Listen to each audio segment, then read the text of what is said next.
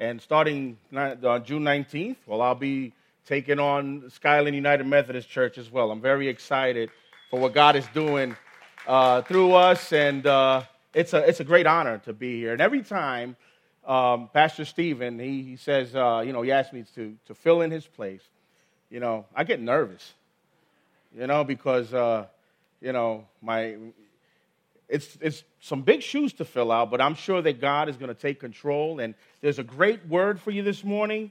And I'm so excited that you are here. If you guys are new to Harvest Point, a couple of things.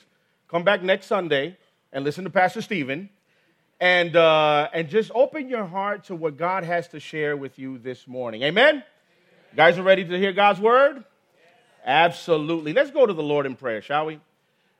Father God, it's an honor to be here this morning, and I thank you so much for the blessing of being in your house today. Father, thank you for this great family, my family, Father, that you have blessed me with. And uh, thank you for, for this body of Christians, Lord, that are here today. Father, I pray that your word will flow, Father, and will touch a need and will touch uh, a heart this morning, and that uh, we've experienced a life changing moment today. Father, thank you for worship. Thank you for a great time of worship that we just had, Lord. Feeling your presence flowing in your house. And Father, as, I, as, as you use me to share this word, Father, I pray, Father, that, that you will take my place. I am humbled, and uh, I just want to honor you. In Jesus' name we pray. Amen. Amen. Amen. Well, you know, one of the things that I've learned, and uh, I was listening to a message a couple of, uh, couple of months ago, and, and I learned a great deal about the churches in itself.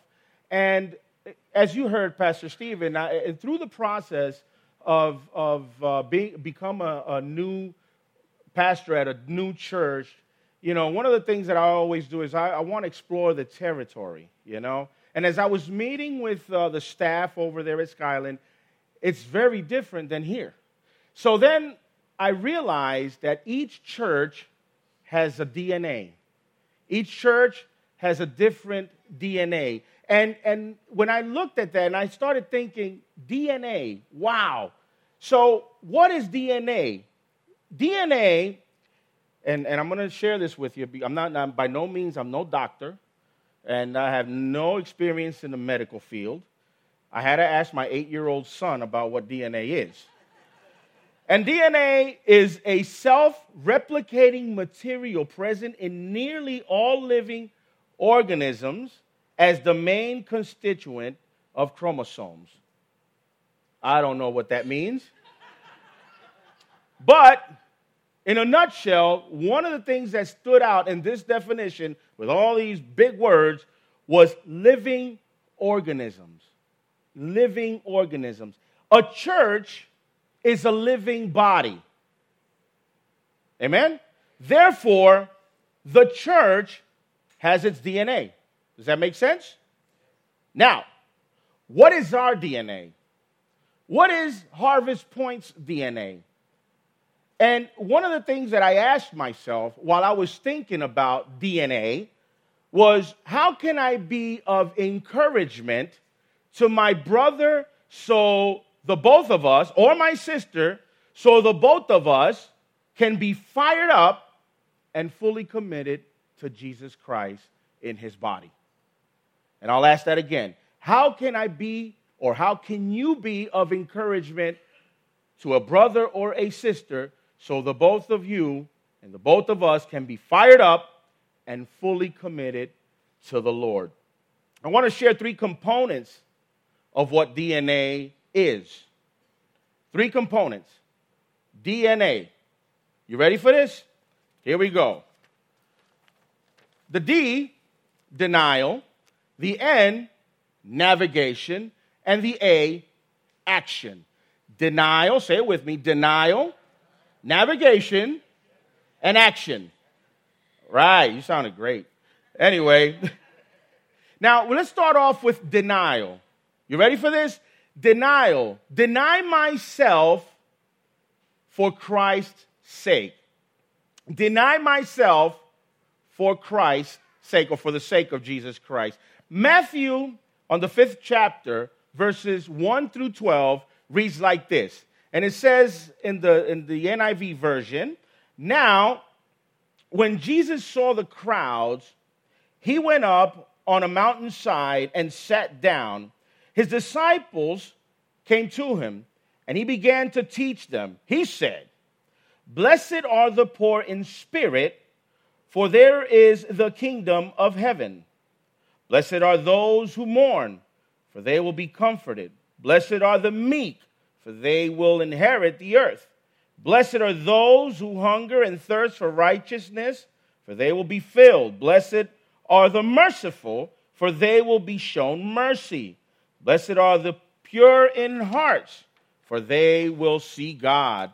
Blessed are the peacemakers, for they will be called children of God. Blessed are those who are persecuted because of righteousness, for there is for theirs is the kingdom of heaven. Blessed are you when people insult you, persecute you, and falsely say all kinds of evil against you because of me. Rejoice and be glad, because great is your reward in heaven, for in the same way they persecuted the prophets who were before you. In the book of Mark, on the eighth chapter, verse 34 says this Then he called the crowd to him along with his disciples and said, Whoever wants to be my disciple must deny themselves and take up their cross and follow me. Now, one thing I can grasp is that many times we will deny our place in Christ because we're so worried of what people might think about me as being a Christian. Have you ever, have you ever felt that? My, you know, my image, my reputation, you know, I don't want people to know that I'm a Christian. So I'm going to be a little bit of an undercover. You know, now we got undercover Christians around here, you know? So, so this is this is what I call the, the midget Christian. You know, the, the, the one that that that that kind of like hides, like like Peter when when people were recognizing him when Jesus was arrested and he was saying, No, I've never hung out with this man, I've never seen this man. No, no, no, no. Now I'm not going to repeat the cuss words that he might have said, but uh, to, to try to prove a point. But a true disciple, a true disciple, goes the extra mile for the kingdom of God. A true disciple, because you got you got Christians, but then you have disciples, those that want to be like Christ, and we'll take care of that in a minute. Now, a true disciple will not care about what other people say because we serve Jesus Christ. Amen? We feel that we, we sometimes we can feel pressure when we're in a group setting, especially for you, for the young guys, you know, in school. And now that in public schools, all the stuff that's going on, you know, now everybody has a right except the Christian kids. Everybody has a right except the Christian kid. Now, I don't care what the Supreme Court says. You know, they have to bow down to my king. Amen? Now, we would prefer to make people happy at all costs. But you know,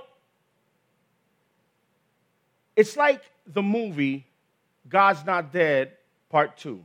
Now, there is a video clip that I want you guys to check out very carefully, and, um, and then we're going to go back to the subject. You guys are ready? Check this out.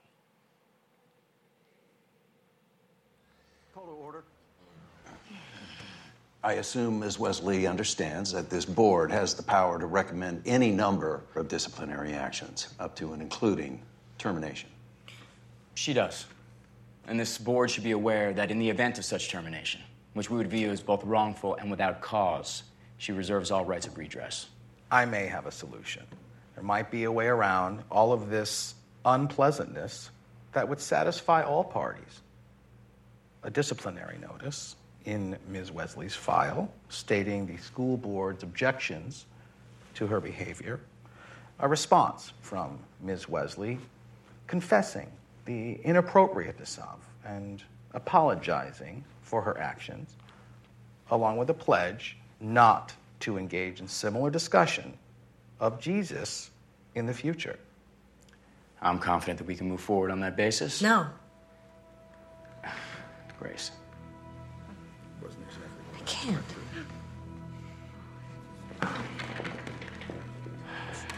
I'd like to request a brief recess to have a word with my client. Excuse me. Wait. Grace, this is exactly what we were hoping for. I mean, this is the part where you say you're sorry, thank your lawyer, go back to your classroom, pick up your life, and move on. I can't do that. Why? I gave an honest answer to a student's legitimate question in history. Gra- Grace. Grace, you don't want to do this. It's the wrong decision. Is it? I, mean, I would rather stand with God and be judged by the world than stand with the world and be judged by God. I am not going to be afraid to say the name Jesus.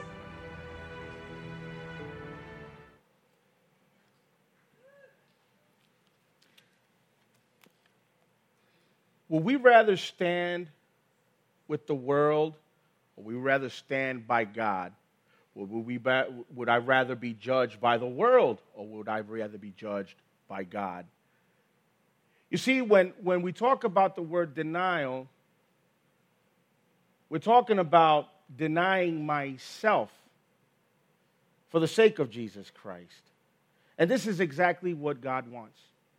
He wants us to deny ourselves and to honor Him at all costs. It's like when Peter and John were arrested because they were talking about Jesus, and it was the same scenario. Peter and John were told, We will set you free. We will set you free, but do not talk about this man ever again. And Peter and John told them this the same exact words. I rather live by obedience to the Lord in jail than be set free dishonoring God. Amen? Let's go to the second part navigation. Navigation. Navigate towards being like Christ. In the book of Romans, chapter 8, verses 28 and 29, says this And we know that in all things, God's work, God, God works for the good of those who love him, who have been called according to his, peop, to his purpose. For those God foreknew, he also predestined to be conformed to the image of his Son, that he might be the firstborn among many brothers and sisters. Now, where we navigate is because our goal is to get to a destination, right? And what would be our destination as the body of Christ? What is our ultimate goal as the body of Christ? Where would you see yourself in the next two years? Now, I, I, I shared this with our congregation last week. One of the things that I shared with them was if you take yourself and you, and you evaluate yourself two years ago to the now, and you see yourself that, that you know what, and you ask yourself these two questions How, how have I been effective in the body of Christ? How have I, how have I moved forward as a disciple of Jesus? Where do I see myself today? If I see myself today as I was two years ago, then I have to kind of evaluate my walk with Christ. Am I growing or am I staying stuck? I want to grow. I want to grow. I want to be like Christ, and I will do whatever it takes to, to fulfill that and to get to that point. Now, our destination as disciples of Christ is to be more like Christ. Now, why do we come to church? What's the reason behind, you know, coming to every Sunday to church.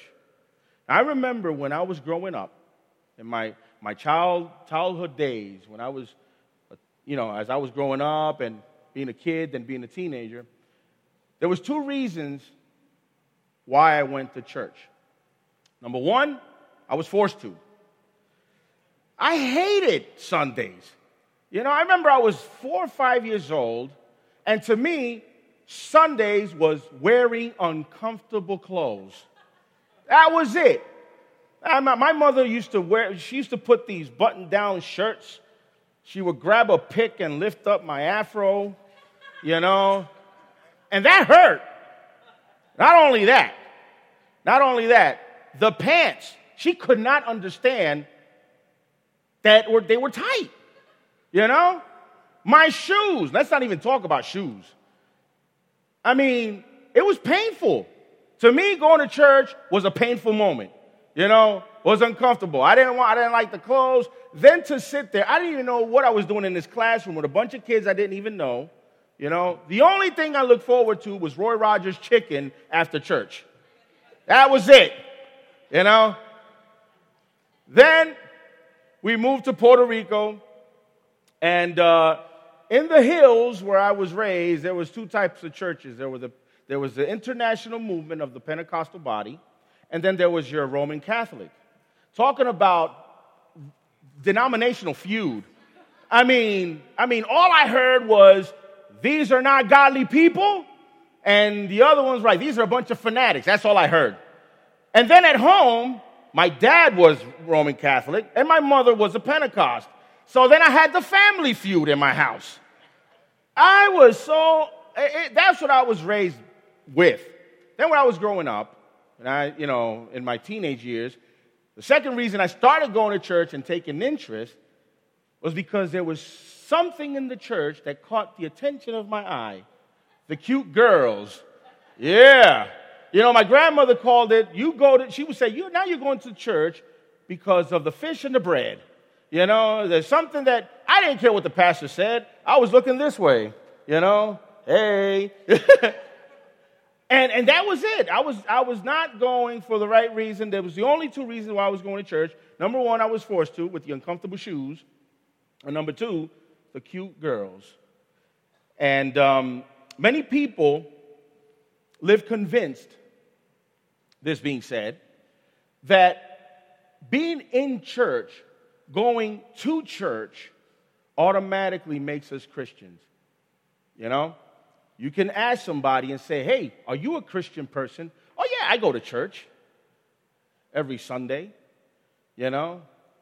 Uh, I was raised in the Methodist church since I was a kid. You know? Maybe I never had an encounter with Christ, but I'm a Christian. You know? It doesn't make, it doesn't make you a Christian coming to church just as much as being in an airport doesn't make you an airplane. Or being in a stable doesn't make you a horse. You know, being in church doesn't make us Christians. The only way we become Christians is by being born again through Jesus Christ. Amen? The only way we become Christians is through Jesus Christ Himself and to, to become a disciple of Christ and be able to navigate to be just like Christ, we have to be born again through Christ. We just can't do it by being just simple churchgoers. We have to be, we have to have an experience with the Lord. We had to be saved through, G, through the blood of Christ and start our journey through our discipleship and to see where God is going to take all of us because it's an exciting ride. Amen? Now, number three. So far, we have denial, we have navigation, and number three, action. Action. The action to do God's will. Someone that follows the will of God. Obedience. Ephesians chapter 2, verse 10 says this For we are God's handiwork, created in Christ Jesus to do good, to do good work, which God prepared in advance for us to do. This means two things. Number one, very important that we all understand this. We were chosen by God. Simple.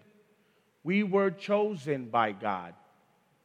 And being that we understand that we were chosen by God, that means that you were not an accident. God did not make a mistake in bringing you here. You are here because there is a purpose. And the purpose will be fulfilled in your life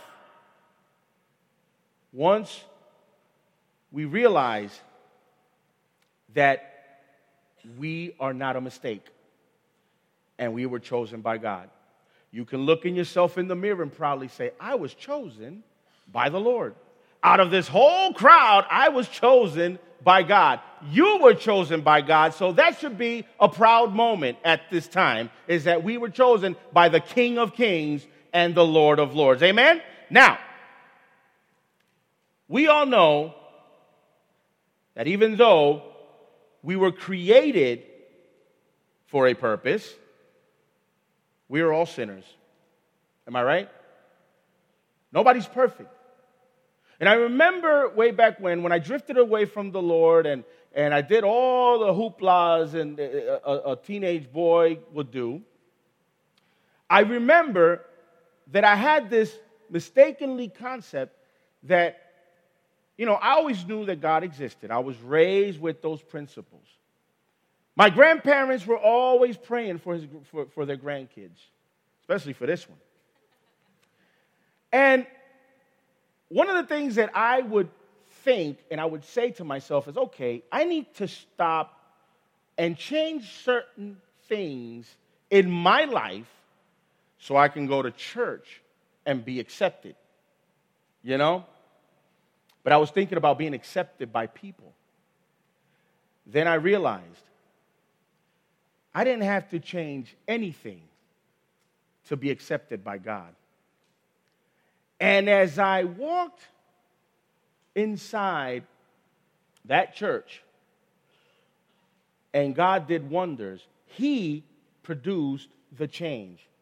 So it doesn't matter what conditions we are living right now.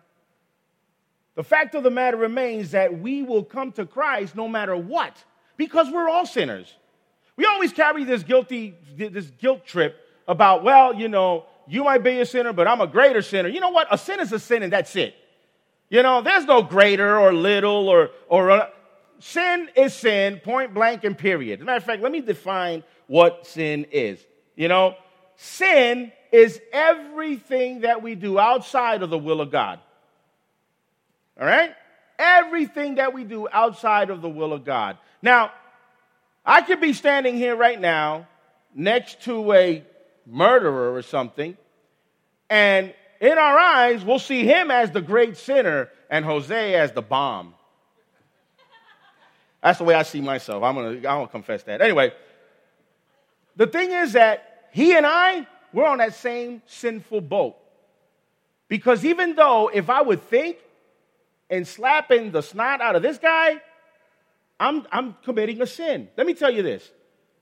When we hear the word sin, we think of the basics adultery, murder, lying, stealing, committing any kind of crime, so on and so forth. That's what we go by.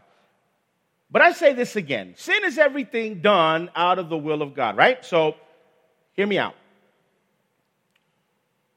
Whoever knows what's the right thing to do and does not do it is committing a sin. Let me repeat that. Whoever knows what's the right thing to do and does not do it is committing a sin. Meaning this if I know that there is the need, if I know that there is a need, and I have the opportunity to fulfill that need, to bless the one that's in need, and I choose not to do it, I'm sinning against God. Nikki and I were sharing that this morning.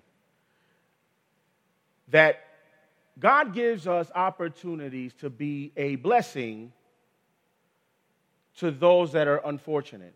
Now, I've been on the unfortunate side, and now, thankfully, I'm more onto the fortunate side to, and have opportunities to be a blessing to those that are unfortunate. You guys, I mean, to me, it's such an honor to be able to bless somebody that's in need. Not that I'm going to broadcast it, because I don't, you know, I'm not going to broadcast it through Facebook. Hey, I blessed somebody today with a $20 bill. No. I want to keep it a secret, and God will take care of the rest. One of the things that my kids and I that we do, as a matter of fact, my whole family, is this: is that every time we go out as a family, as a unit, we stop at the door, and I tell them this. I said, "Listen, we're going to leave this door. We're going to get in our cars, and we're going to go have a great time, the time of our lives. However, keep your radars on." because we might encounter somebody that's hungry. We might encounter somebody that's needing clothing. We might encounter somebody that you don't know what it is that they need. We are going to be a blessing to them. We're going to stop what we're doing. We're going to take care of this need. And then we'll go back to our party. Sometimes we have that opportunity. Sometimes we don't find anybody that needs at the moment. But God has blessed us so much for his obedience. I mean, I have what I have because he gave it to me. What gives me the right to retain it when it's actually his? Well, I worked for it. Yes, I know I worked for it. But the one who opened the door for me to go in this job is the one that can close it and me, on, and me be on that side of the fence. I don't want to be on that side of the fence. I want to be on the blessing end where I have the opportunity to give. Because sometimes you're also going to receive. And if you don't receive what's been given to you, you're stealing the blessing of the one that wants to give. Right? So, be a giver and watch God bless you tremendously beyond all measures. The moment you understand that, you'll experience a life changing moment with Christ. Whoever knows what's the right thing to do and does not do it is committing sin. I'm getting to the closing moments of this message because I'm not a lengthy preacher. I go short, sweet, and to the point. The other day, I went to a wedding, and it was pretty long. And my daughter looks at me and she says, Dad, I love your ceremonies.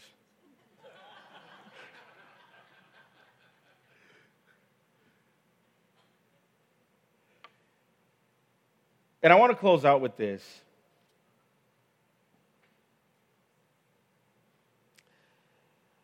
I remember growing up. Remember the movie The Wizard of Oz? That classic? First of all, I didn't know Dorothy was actually Liza Minnelli's mother, but that's beyond the point. Everybody else knew except me. That's how lost I was. But I remember growing up watching The Wizard of Oz as I was a kid, you know, follow the yellow brick road, you know, and all that, the munchkins and all that other neat little story. I like the fact that it started in black and white and then it went colors. That was something amazing. But I remember Dorothy having three friends, three buddies the Scarecrow, the Tin Man, and the lion. Three friends. Now, the scarecrow was in search of a brain. Remember that? Scarecrow was in search of a brain. If I only had a brain, he would say. Now, Jesus, Jesus needs more followers to think his thoughts. To think his thoughts. When my kids come with a situation, or anybody from the church comes with a certain situation that needs counseling, I would ask the same question What would Jesus do? What would Jesus do? If you were Jesus, how would you take care of it? Because Jesus needs more followers to think his thoughts. We're so caught up in acting based on our own emotions and our own logics. But Jesus is seeking followers that thinks his thoughts. Then you have a, the tin man. The tin man who was in search of a heart. If I only had a heart, Jesus needs followers with hearts of compassion.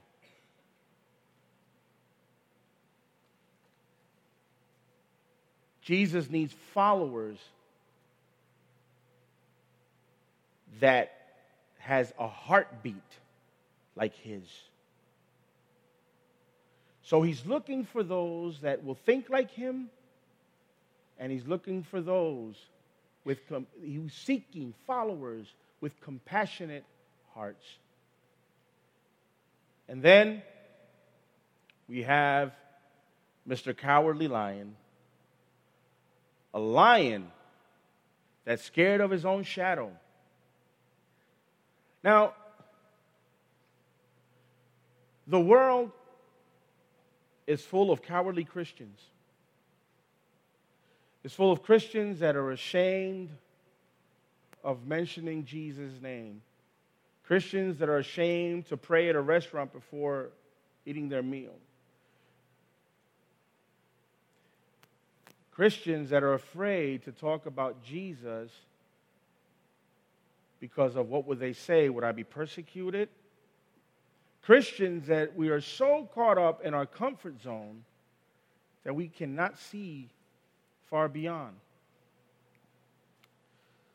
Now, Jesus needs his followers to stand up with courage and boldness. Now, he called us to be brave. He called us to be courageous. Jesus called us because he has a plan for us. His plan is to continue that great commission to preach the word, to teach, to testify about him. You don't have to be a Bible whiz. Just share what Jesus did with you. Share what he did with you. Everyone here has a story. Share your story. Share your story. You'll be amazed of how many lives you're going to touch based on your story. What has God done in your life? How was that moment when you came from, from being lost in the world, that moment when you said yes to Jesus? How was that moment? Share your story. Don't be afraid. You know, Jesus says, you know, we need to be, you, you know, to be forced, you know, you need, you need to be courageous. He promised that He will be with us. We are never alone. He is with us. So, as we deny ourselves for Christ, and as we navigate towards being like Christ, and as we take action to do God's will, how many of us are willing to do these three things? How many of us are willing to deny ourselves for the sake of Jesus? How many of us are willing to navigate towards being more like Christ and less like the world? How many of us are willing to take action to do God's will by telling others about Christ? God has, give you, God has gifted you with special talents. He has put a passion in your heart to do great things. And sometimes we can say, you know what, I'm not even worthy, nor am I prepared to do what God is asking me to do. You don't have to be. You don't have to be. Because you don't have to have special skills to be qualified to do God's work. He will equip you. You don't have to be equipped because He will equip you, He will prepare you, and He will take you places far beyond you have never, ever dreamed of. I have a pastor friend. Her name is Yasmin. And her fiance, Pastor Lacroix. They don't do work in the United States, they pastor at Pakistan. And I've learned a great deal with these two, and I fell in love with their heart the moment that we've met.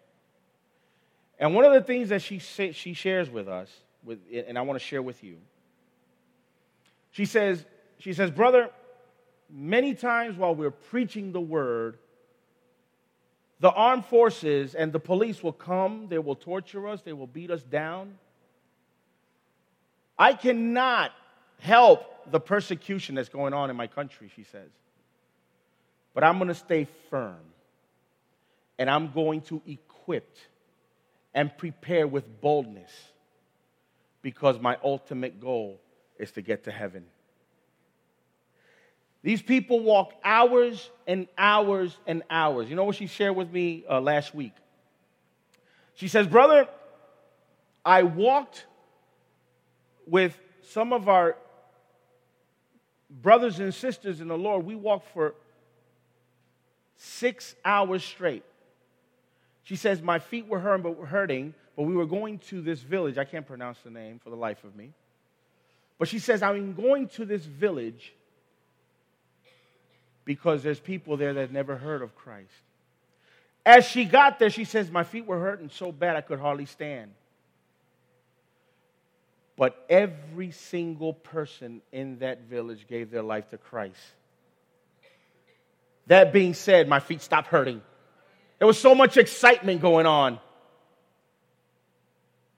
This is, this is what it is. We are here. We are around, we are part of a neighborhood that I can assure you there's a lot of people that don't even know who Jesus Christ is. And what's sad to say, they feel they don't need Jesus. But we want to be more like Christ. We are not going to care what they think. We are going to share God's love through our story through our story. Now, we're going to we're going to be praying in one moment. In one moment. And I don't know who, who's here for the first time. I'm, I'm so glad you are here. And I don't know who right now is urging for prayer. The day that I got saved, I was urging for that call. I was just irking because I needed Jesus at that moment. I just needed him. I was in, a, I was in bad shape. I had a sinful condition. I knew that I needed the Lord and I needed guidance to receive Christ. And I remember when that altar call, I was the first one there. I raised my hands and I said to the Lord, I am never going back. I am never going back. Today is your opportunity. Today is your opportunity to make that decision. In order for us to deny ourselves, to navigate towards Jesus, to be like Jesus, and to take action, our first step is to be born again.